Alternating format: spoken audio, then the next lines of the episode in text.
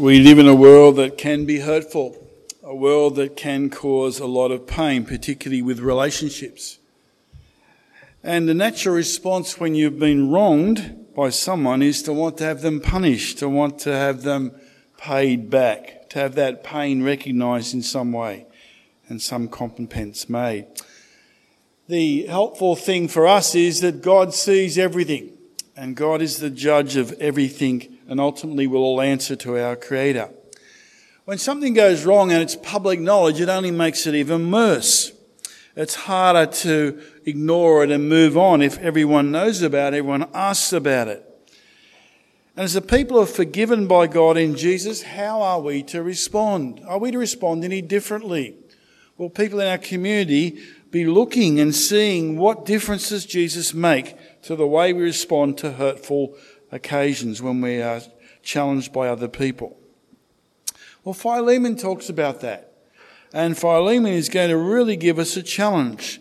At the beginning of the book of Philemon, in verse 3, we're reminded about something that makes a great difference to people who follow Jesus. Verse 3 Grace and peace to you, or so grace to you and peace from God our Father and the Lord Jesus Christ. Grace and peace. Grace is the unmerited favour of God, and Philemon's being reminded about that by Paul right at the beginning of this letter.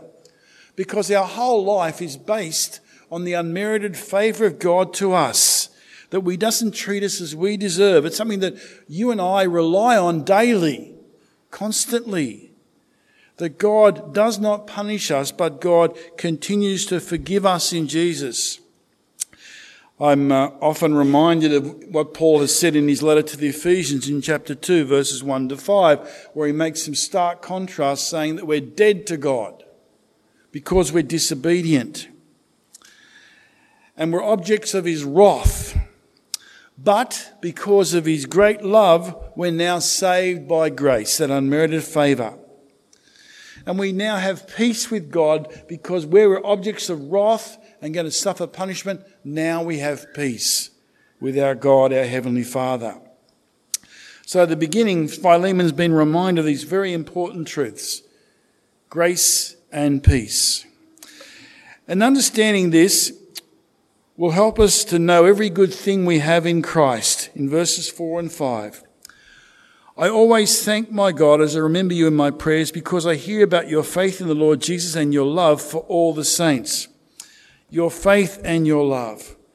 Now, Paul's giving thanks for, for the way God has worked in Philemon, in the co workers in the church that meets in his home. And this reminds me that we didn't find God, that God found us. He opened our minds to understand the dangerous place we're in because of our sin, our rebellion. He showed us his great love for us in Jesus dying to take the punishment we deserve and our response of faith in the Lord and love for all the saints, the followers of Jesus Christ. And Paul's prayer reveals something important to us. In verse 6 it says, I pray that you may be active in sharing your faith so that you have a full understanding of every good thing we have in Christ. Now, when I first read that, I thought active in sharing our faith. Oh, he's talking about giving your testimony, some sort of verbal witnessing, speaking about Jesus. How wrong I was. Look what happens in verse 4. Look at the context before and after this particular verse. The context in verse 4 is about um, love for having faith and love in verses 4 and 5. The context afterwards in verse 7 is about your love has given me great joy and encouragement because your Father has refreshed, because you, brother, have refreshed the hearts of the saints. So in the between this, it's talking about faith and love, and then it's talking about love. In the middle, it's talking about active in sharing your faith.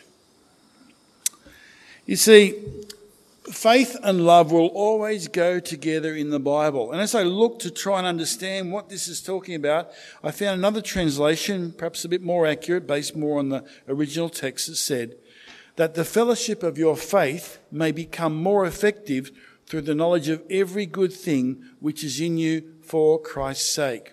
And the word fellowship there is uh, mean koinonia. It's a, something that's effective and active. It's operating. It's powerful. It's, it's, a, it's a generous sharing. It's a sharing of your lives, not just sharing of a few things or sharing of the gospel, but sharing of your whole self with other people.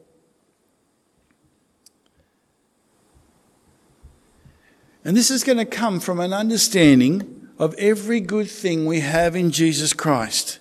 It's going to affect our whole view of life, our view of ourselves, of the world, of other people. How much we're continually being forgiven in Jesus Christ how much unmerited favour we're receiving, the good things that we have, when we only deserve wrath and punishment. That we're children of God instead of his enemies. And perceiving all this is going to affect how we view life around us. A fuller understanding of every good thing in Christ must impact how we view ourselves, the world, and others. And this love is spoken about in the letter in a, a very everyday lives because he's talking about refreshing the hearts of the saints at the end of verse 7. That's what this love does. Philemon was obviously a generous Christian who cared for and loved God's people. He was open handed and generously hearted and in way he reached out to people and in what wealth he had in Jesus Christ. It reminds me of a chorus I, I don't like because it gets in my head and doesn't get out. But it's a simple chorus and it's very true. It's called J O Y, J O Y, and this is what it means Jesus first, yourself last, and others in between. Joy, J O Y. Jesus first, yourself last, others in between. What an interesting perspective on life. To look to Jesus, to look to others, and think about yourself last. Now, I find that's very different from my human nature. My human nature says, yourself first, and the others come afterwards. That's how my human nature keeps wanting to redirect that. But in Jesus Christ, I think that's the right perspective.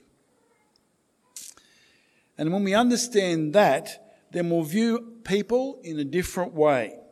And look what it says now about how to apply this, because Paul's going to apply this to the fractured relationship that Philemon and Onesimus have. Philemon lives in Colossae. In verse 9, Paul says, I appeal to you on the basis then of love. I, as Paul, an old man, also a prisoner of Jesus Christ. So Paul's appealing, appealing about this, this faith and love, faith in Jesus and love for one another, this love that refreshes the saints, this love that looks towards other Christians. Paul's making appeal on that basis. And he's making appeal for Onesimus, verse 10. I appeal to you for my son Onesimus, who became a son while I was in chains. A son, such a closeness of a relationship that Paul now has with Onesimus. He calls him son. Now, he's a runaway slave, as we've already know about. He's probably a thief because in verse 18, it talks about, Paul says, if he's done any, any wrong or owes you anything, charge it to me. So he's done something. He's either cheated or stolen something. And we have the problem that Epaphras, who's mentioned this letter, is a leader at Colossae, and Epaphras has now come uh, to Rome. Epaphras, as we saw in the cartoon, Epaphras established the church in Colossae, um, and Philemon was part of that. And so Epaphras would know about this runaway slave. When he comes and sees Paul in Rome, here's this a slave. He knows he's a runaway. And that brings things to a head. By law, if you're a runaway slave, um, your master has right over your life and death, and, and you're in big trouble. In fact, the trouble extends because there's a lot of slaves in the Roman Empire. As they conquer countries, they make people slaves. It's part of their workforce and the way of things running. And there's accumulated by this point, they, they uh, think about 60 million slaves in the Roman Empire. They're the workforce, they're making things happen. And there's always a problem with slaves because if slaves revolt and, and, and sort of like a revolt in a country, then that can unsettle and go to other places, and the whole Roman Empire could then have warfare and collapse. It's a very um, dangerous thing. So the idea of controlling revolting slaves is very high on what the Romans want to do.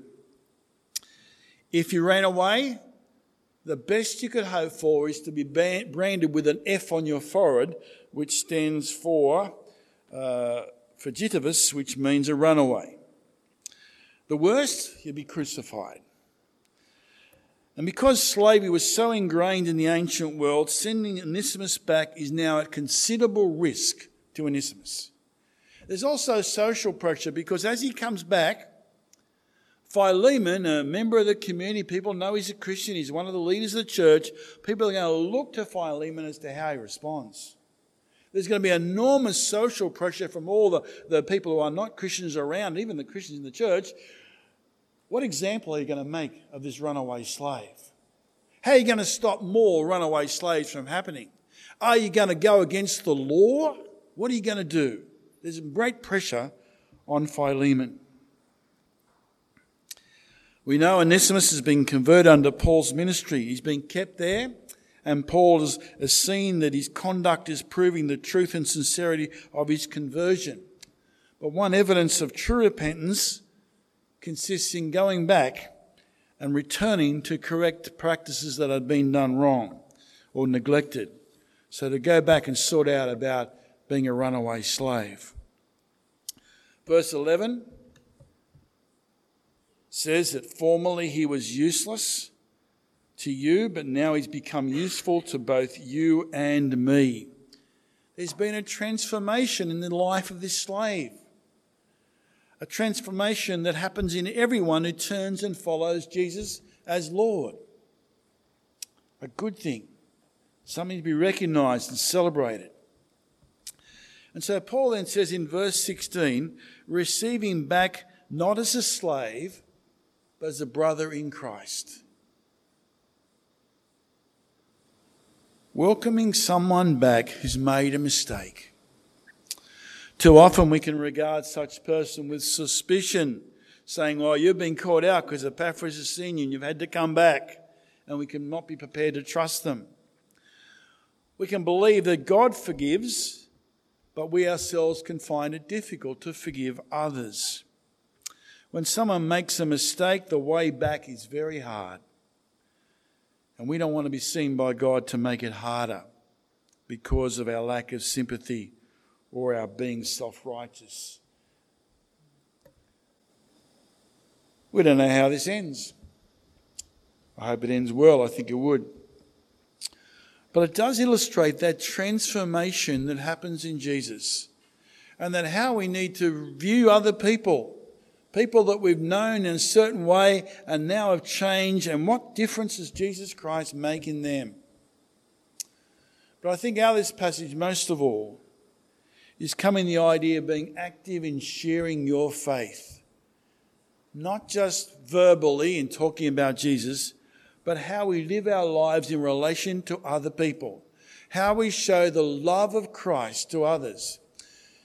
We all know the great commandment, don't we? To love God with our whole being, body, soul, heart, and mind, to love our neighbour as ourselves. The two go together. If we love God, we're going to love one another. If we have faith in God, we're going to love others. The two are intimately joined. And it's going to give a fuller understanding for us in Christ as we do that. Because I find myself, if I'm wanting to try and love other people, who am I thinking about? Not myself. If I want to love other people, I'm thinking about them and I'm thinking about Jesus. And that's a really good place to be.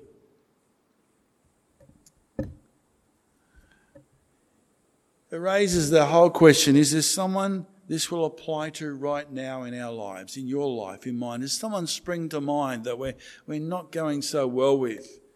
And we need to do a bit of work on loving them. Do we need to change our attitude? Do we need to change our response in some way? And look how the letter ends. The letter ends with something to help Philemon and to help you and I. Because the letter reminds us it's all about Jesus. And Jesus is at work in us to make this possible, to make this happen. Verse 25 The grace of the Lord Jesus Christ be with your spirit.